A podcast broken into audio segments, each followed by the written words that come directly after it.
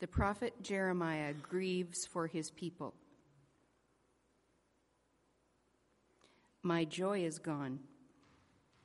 Grief is upon me. My heart is sick within me. Behold, the cry of the daughter of my people from the length and breadth of the land. Is the Lord not in Zion? Is her king not in her?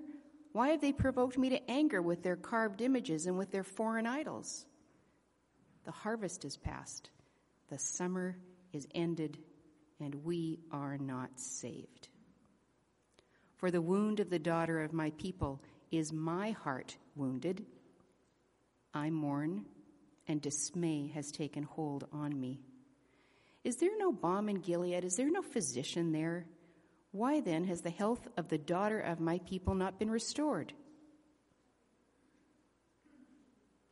Oh, that my head were waters and my eyes a fountain of tears, that I might weep day and night for the slain of the daughter of my people. Oh, that I had in the desert a traveler's lodging place, that I might leave my people and go away from them. For they are all adulterers, a company of treacherous men. They bend their tongue like a bow. Falsehood and not truth has grown strong in the land, for they proceed from evil to evil, and they do not know me, declares the Lord. God's word to us today.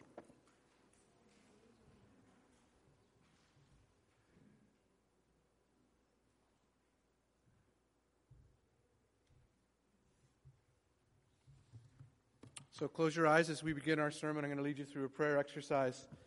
Hopefully, they won't remain closed, or you get a few minutes at least before they're closed again. We'll see. Heavenly Father, would you impress upon our hearts the struggles in our own life, our own lives, and the pain and sorrow of this world? So imagine now, I'm I'm already in a place of hope for you, so it's okay if it takes you to the end of the sermon or longer to get there. Ask you to imaginatively hold all the concerns that you have today. What is it that you're afraid of? What is it that you can't bear? What is it that is painful to you and uncertain? If you could carry these things, is it like a weight? Do you need others to help you? But what if they're carrying all of their things? Would you help them? Heavenly Father, open our eyes to see and our hearts to love. We ask in Christ's name. Amen. When I was a younger Christian, I memorized quite a bit of Scripture, and I'm glad that I did. And if you haven't done that, it's not too late.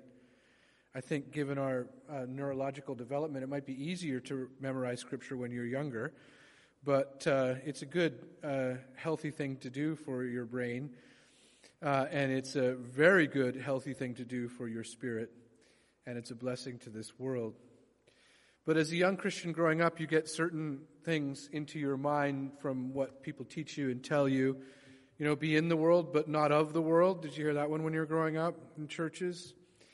Romans 12, 2 says, Do not be conformed to the world, but be transformed by the renewing of your. You know the verses, if you, right? But Acts chapter 17, 24 says, God made the world and everything in it. Wait a minute. Don't be conformed to the world, but then this positive assessment.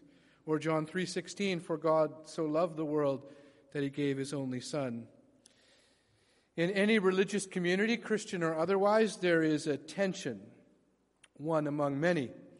And that is the question do we move towards the world or away from the world?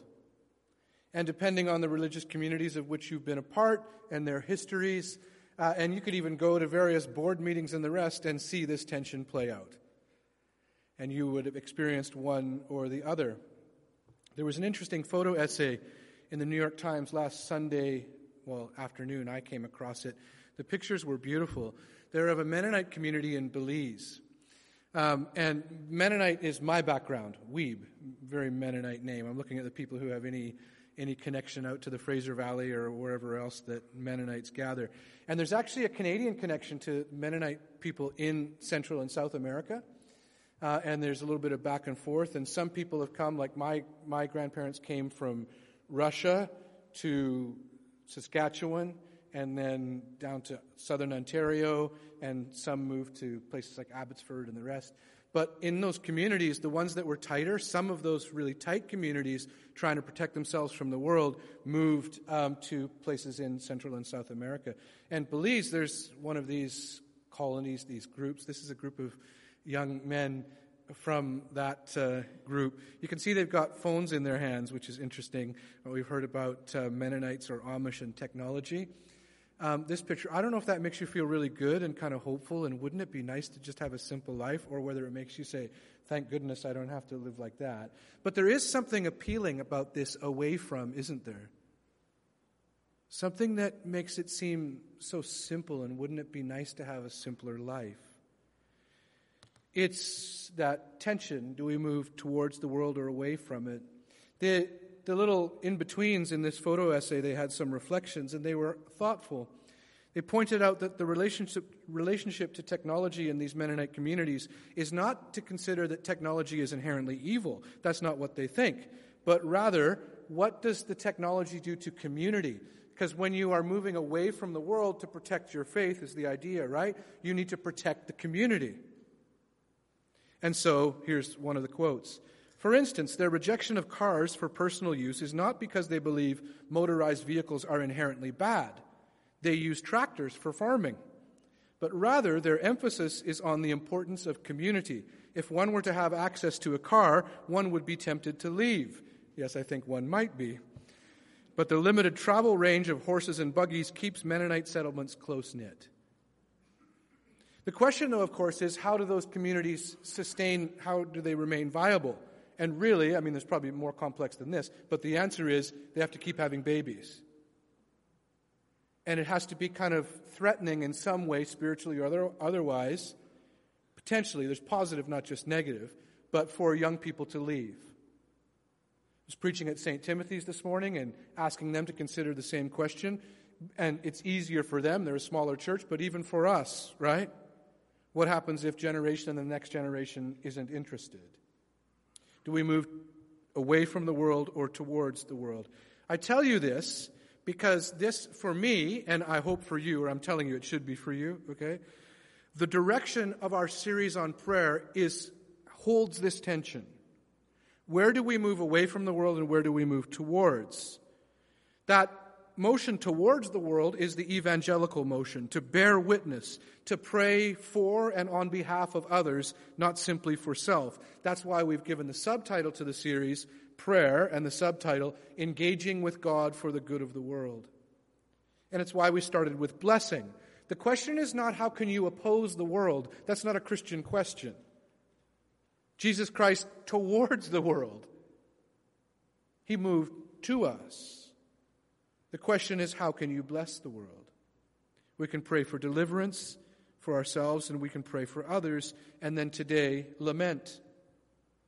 Not a lot of people look forward to praying prayers of lament. It's a tough word, lament is. It's deeper and stronger even than grief. Even if I just say the word Lamentations, that book, Jeremiah, which Anne read from for us, and Lamentations are like one book in Scripture. They're separate, but really what separates them is time and some style. But it's Jeremiah praying. It's a tough word, stronger than grief. It can come like a terror, lament or lamentation. And it's tough because it presupposes pain. So we don't look forward to lament because we know that lament means something painful happened to occasion the lament. But lament is or ought to be part of human experience. To think otherwise is to live in denial. More specifically, we need lament. Lament is an appropriate response to pain, and we will experience pain and suffering. As a pastor, I can't tell you how many funerals I've done in the last number of years. I mean, people really don't want to call them funerals anymore, memorials, and there's differences and reasons for the various names. But now you're really not supposed to call them memorials, they're celebrations of life. But as a pastor called particularly into communities where it's not a number of religious people or church going people, I always, and I try not to diss that term celebration of life, but I'm always aware that part of my key role is to help people mourn. Lament is something that is a call in our Christian lives. We will experience pain and suffering, and if we don't lament, then that pain becomes more debilitating and more oppressive, not less so. But our call is to lament for the sake of the world, not our own self only. And this is something that you can learn in your life and bless the world with. But it requires maturity, and we don't necessarily have a lot of spiritual maturity anymore. It seems like the only thing that matters now is financial maturity. You know, I, I saw the term in, when I was watching, I don't know, sports or news or something, financial wellness. That made me laugh. It's wonderful. I mean, I know it's true too, sure. But it seems to be all that's left now. So many times. What about spiritual maturity as Christians and even for non Christians? Lament would be part of your spiritual maturity, something that you can learn and bless the world with. And there's not much better guide for lament than the prophet Jeremiah and the book that bears his name, and then the next book, which he also writes, called Lamentations. The only better guide, of course, is our Lord Himself, who I was struck by this at St. Timothy's this morning as we went through kind of the importance of lament. And then they have communion every Sunday. We do today as well. But uh, they spend quite a bit of time around communion. And it really struck me that the end of lament is sacrifice. Jesus gave his life. He entered into our pain to the point of self sacrifice. Our pain can lead us to become self focused or self centered. Physically, this would be easy to demonstrate. Uh, it's hard to give this analogy. You have to try to imagine it. If any one of you all of a sudden right now experienced intense physical pain, you would be able to think about nothing else except that intense physical pain. Right? You would become a lot more self focused, maybe even more self focused than you are right now you would just think, why is that guy up the front making noise? You might think that already, but for sure you would. Pain, by its nature, can lead us to become self focused, and sometimes that's necessary. The trouble is, and many of you have dealt with this, one of the difficulties is that our spiritual and mental and physical pain can also lead us to become self centered, but that becomes a little more murky and hard to deal with. So, those of you who have dealt with mental health difficulties, particularly depression or anxiety, and you can think of depression, one of the, one of the curses of this type of thing is that you, sp- you can begin to spend a great deal, an inordinate, almost entire amount of time thinking about how you feel. It becomes really, really self focused. Then you can make a next step and think, why aren't other people thinking about how I feel? And let me give you part of a reason as a pastor. Because they're thinking about how they feel and wondering why you're not thinking about them. Pain does this to us. So, it takes tremendous maturity to grow and to move.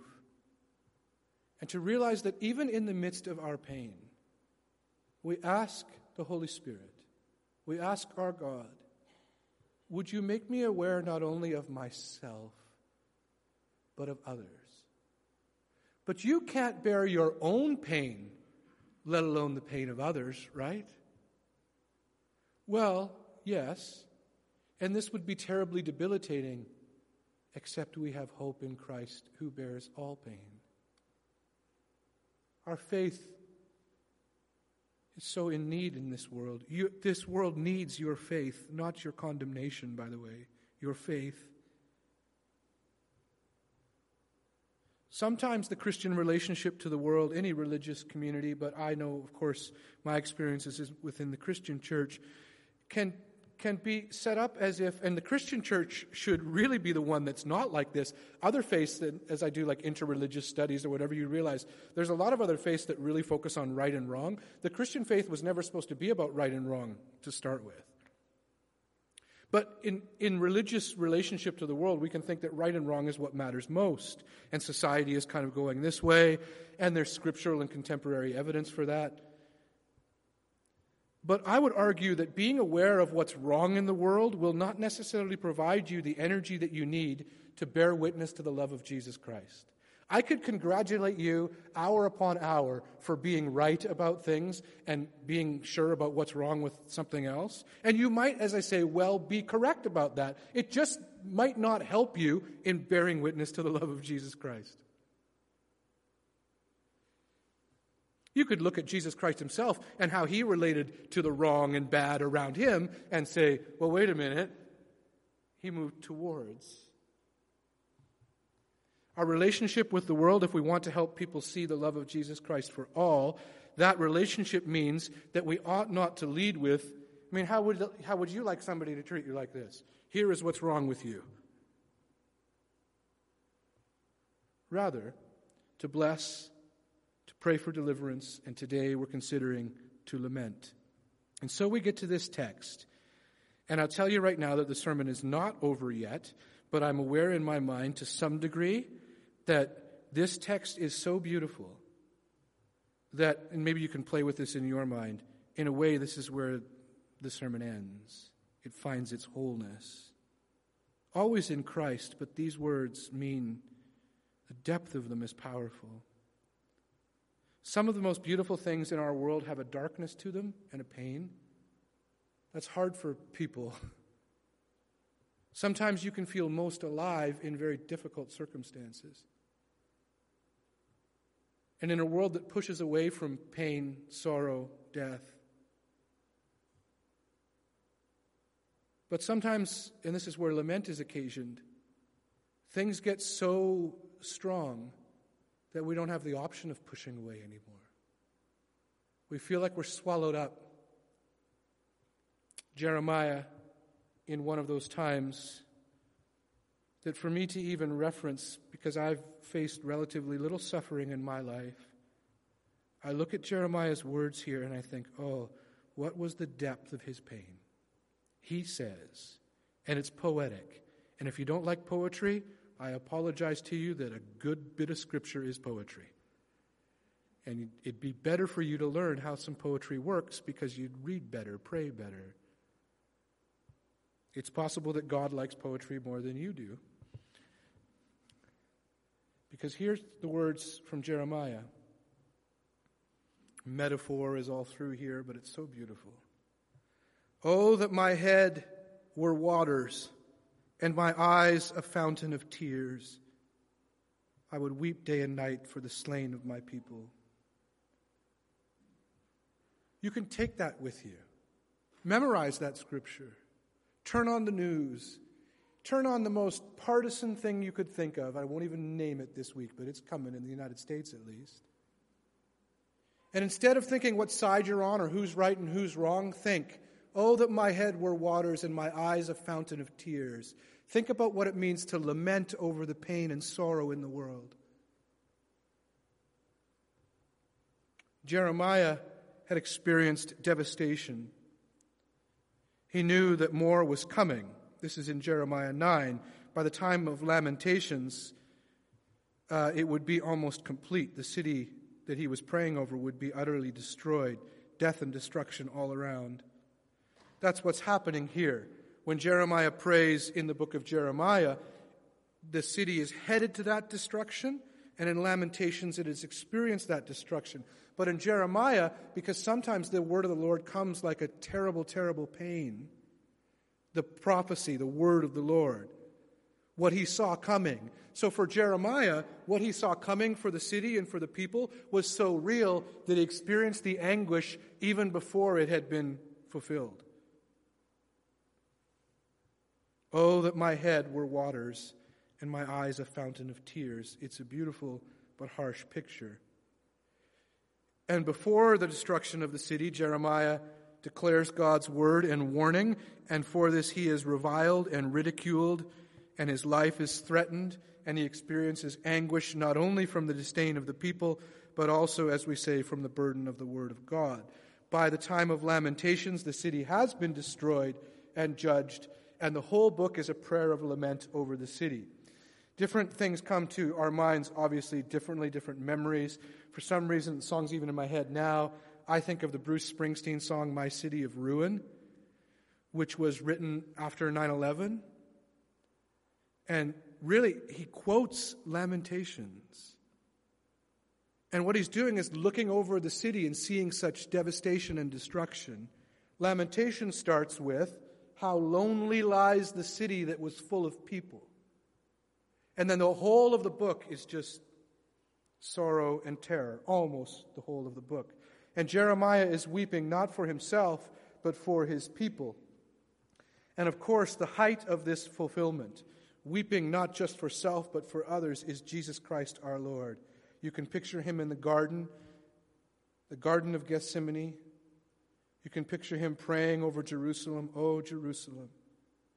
The sin and pain and sorrow of the world, even your own, and instead of distancing from the world, Jesus Christ enters into the pain.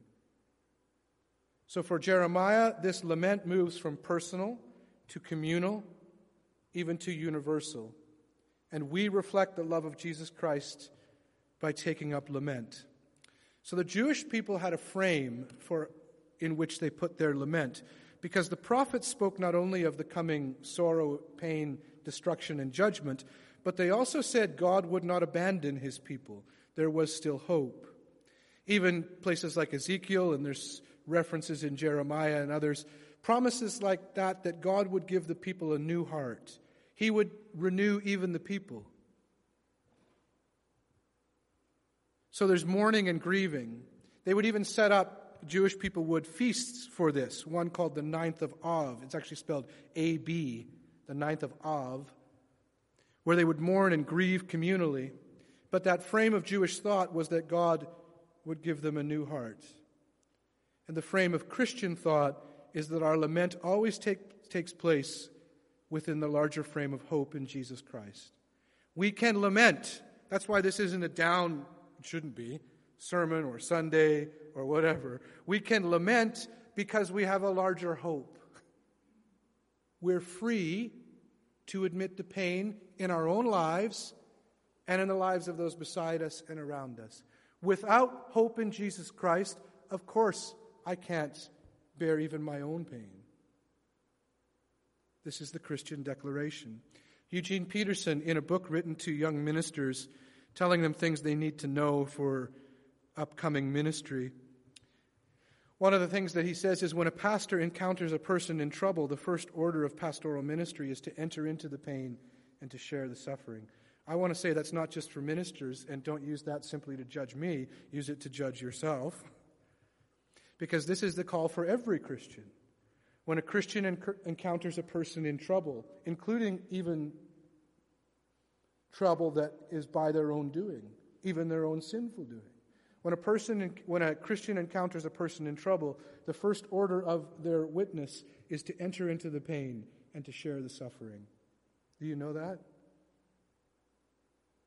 I mean, there's evidence in the Christian church in the world that it's not the thing that non Christians think most about Christians. But this is advice to all of us. The problem is that in our world, suffering is often seen as deficiency and in broad strokes, there are secular responses to this, and there are religious responses to this. So, a secular response to, defi- uh, to suffering as a deficiency is to say something like, well, it's a celebration of life, and not to admit the terrible, terrible pain. Or it's to fix it, or deny it. This is not all bad. There's wonderful, wonderful people working in secular institutions to try to help people in suffering. But there is at times the idea that the height of our human abilities will kind of alleviate suffering. That's sometimes a humanist response. A religious response, response wrong-headed, is that we can fix the suffering of others. So somebody comes to us and they have an illness or they have a pain or they have, and we say, well, I'll just pray it. I'll, I'll deal with this. We'll pray it away. That is not to belittle healing, which we need to experience more and see more and pray for more. But let me tell you something, those who are into praying prayers of healing, which is a good thing. Your prayers of healing will not alleviate the suffering in this world. Do you know that? And there will be many times you pray prayers of healing and the person is not healed, physically at least. So, what's the Christian thing to do? Keep praying, but realize that your first Christian call is not to fix anything. Your first Christian call is to enter into the suffering and the pain, and that's what lament is. Some of you, I have experienced this in my life, even though I've experienced relatively little suffering. I've had people who've wanted to just pray away whatever suffering I am experiencing. And even though these might be really, really well meaning people, what I feel is a distance actually, so often. I feel like there's maybe not a, seeking an understanding of my actual pain, there's just a desire to get it away. They failed to be with me.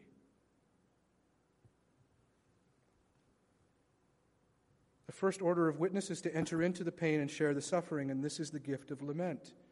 The first call is Christian. Isaiah 53 Listen to what our Lord has done. Surely he has borne our griefs carried our sorrows.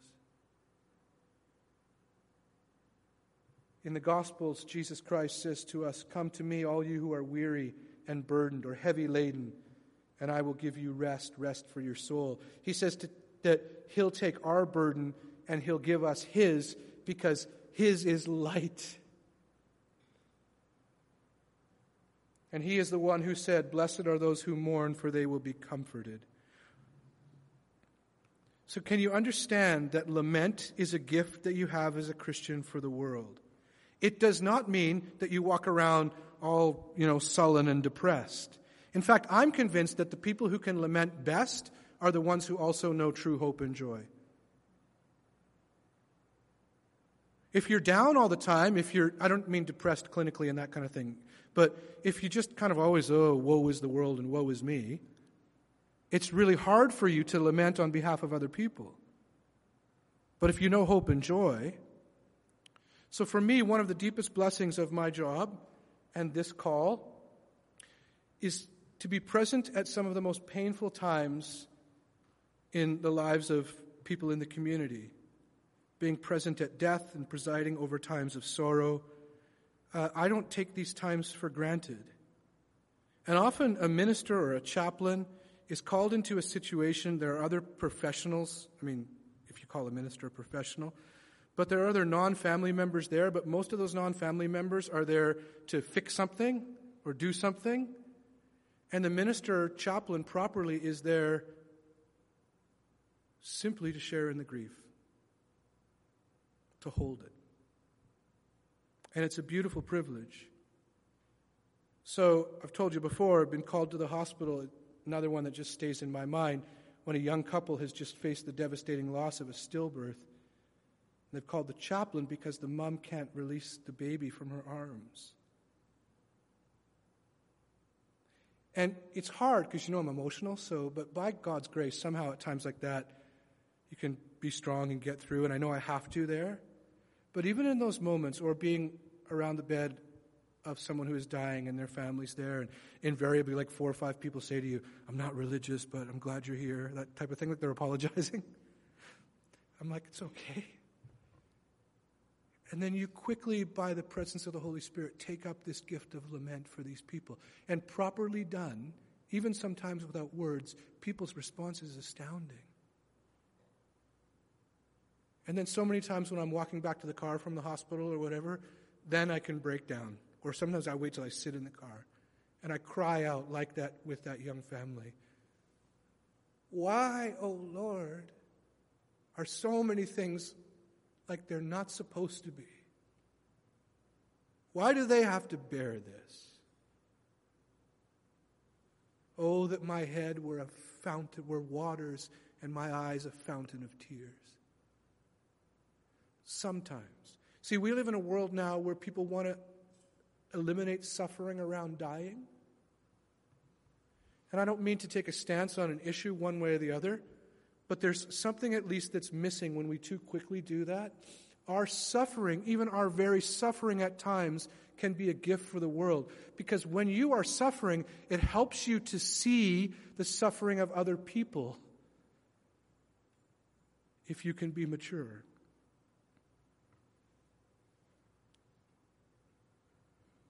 Jeremiah's Lamentations, the book, and I've told you this many times, but I don't care. It's something that you need to remember. So, the book of Lamentations, and if you had a Bible with you, you could open it, and you can see that Lamentations is one of the most um, lengthy acrostics in our scripture. You know what acrostic means? It means it's structured usually it, by letters or way of an alphabet, so it's, it's got a form to it, right? And in the Hebrew language, this poem of Lamentations is structured as there's 22 letters there, 26 in our alphabet, but it's structured as A, B, C, D, E, F. So, chapter 1, how many verses? 22. Chapter 2, how many verses? 22. Why? Because when people can barely breathe, when they're screaming out in anguish, one of the gifts of Jeremiah's lament is to have some kind of order that they can remember. I don't even know what it means to feel alive anymore, and the first step back to life is someone helps you grieve. So it's A, B, C, D, all the way to the end.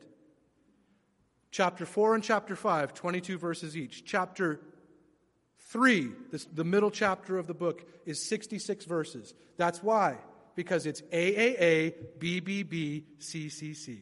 Interesting, at least, isn't it? You learned something today, unless you've been like, you know, you've told me this 10 times. Anyway, where the, eh, that first kind of alphabet would, would end if the acrostic was structured this way, but I think it's on purpose, where verse 21 becomes verse 22 in chapter 3, what's there? The whole book is nothing but everything's destroyed, people are dying. You wouldn't read this book in church, Lamentations, because it's too stark and gross and horrible and terrible. The whole of the book is like that. But in chapter 3, where verse 21 turns to verse 22, what's the scripture?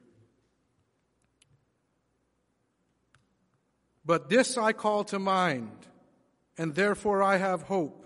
The steadfast love of the Lord never ceases, His mercies never come to an end. They are new every morning. Great is your faithfulness. In the middle of lament is hope. In fact, you got to pray that God would give you imagination, right? The whole book moves around that verse. It's the center. We can lament in this world. And I'm wanting to send you out from this place asking God to help you become more aware of the pain and sorrow in other people's lives so that you can lament on their behalf.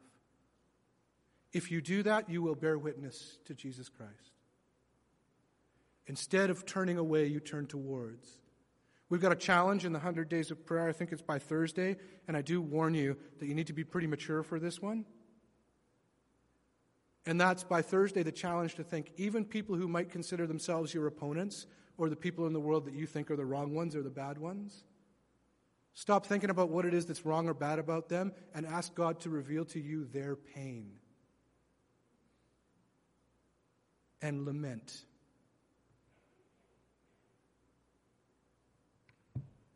We can lament because we have hope. Because, firstly, God has turned towards us, not away from us, in Jesus Christ. We are not abandoned to pain, loss, or death. And we can lament because, as Revelation, the end of our scripture says, and this is fulfillment in Jesus Christ, that one day every tear will be wiped away. There will be no more crying and no more death. There is now. And so I'm proud to cry when the Spirit moves me. But one day, and it's when I really get emotional, knowing one day all will be well. So understand that you are taking up a sacred task as you lament for this world. This sacred call to lament on behalf of the world is a Christian call. And if we do this well, if we do this well, people will see the love of Jesus Christ in us. So now we turn to communion. And I want to give that picture as we do, just before I pray. It was Grady, Father Grady, he's ordained now in the Anglican Church who was the celebrant this morning at St. Timothy's for the communion. And of course, they have a number of um, liturgical readings and prayers they do before communion. And Grady's wonderful because he loves that stuff so much that he really enters in. But I was sitting on the side here, like where the ministers sit, and he was, they had their big altar here, and he was presiding over communion. And I could see his face, and I could look in a couple times, and I could see tears in his eyes. And I thought, there's something here both with this lament and the end of lament. That, where lament brings you to is sacrifice. And we can look at this and know that Jesus Christ, hear this now, he bore the pain and sin of the world. And he defeated death.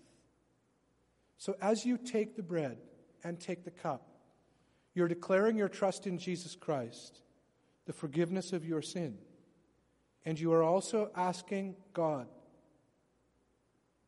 to help you to reflect the love of Jesus Christ in the world. You come here. Why? You come to church so that you can be sent from here reminded of who you are. So you can live in this world where there is tremendous pain. And you can be a blessing. So as you receive that communion, would you pray for the revelation of the Holy Spirit? We always say that you are welcome to receive communion if you know Jesus Christ or if you would like to. And we also like to say that there are times when if you know something needs to be put right in your life and the Holy Spirit is um, directing you in that way, then sometimes it's helpful to let the communion pass and pray over things, maybe go make something right with somebody else, and then next time we have communion, you can take that communion again. That's up to you. Let me pray, and then the ushers will come forward and we'll hand out communion. So, Lord Jesus Christ, we would ask you as we turn now to this table to remind us that this is the center of all things. And we call this to mind as I look at the bread and the cup that you, Lord Jesus Christ, on the night you were betrayed, you broke that bread. You said it was your body. You took the cup. And we know that this cup is forgiveness, your blood for the forgiveness of our sin. We thank you that you didn't turn away from us, even, even at our worst. We ask forgiveness for how we so often turn away from others. Give us eyes to see and ears to hear as we receive. We declare your death until you come. We know that this is sign and symbol that in the end all in you will be made well. We pray in your name. Amen.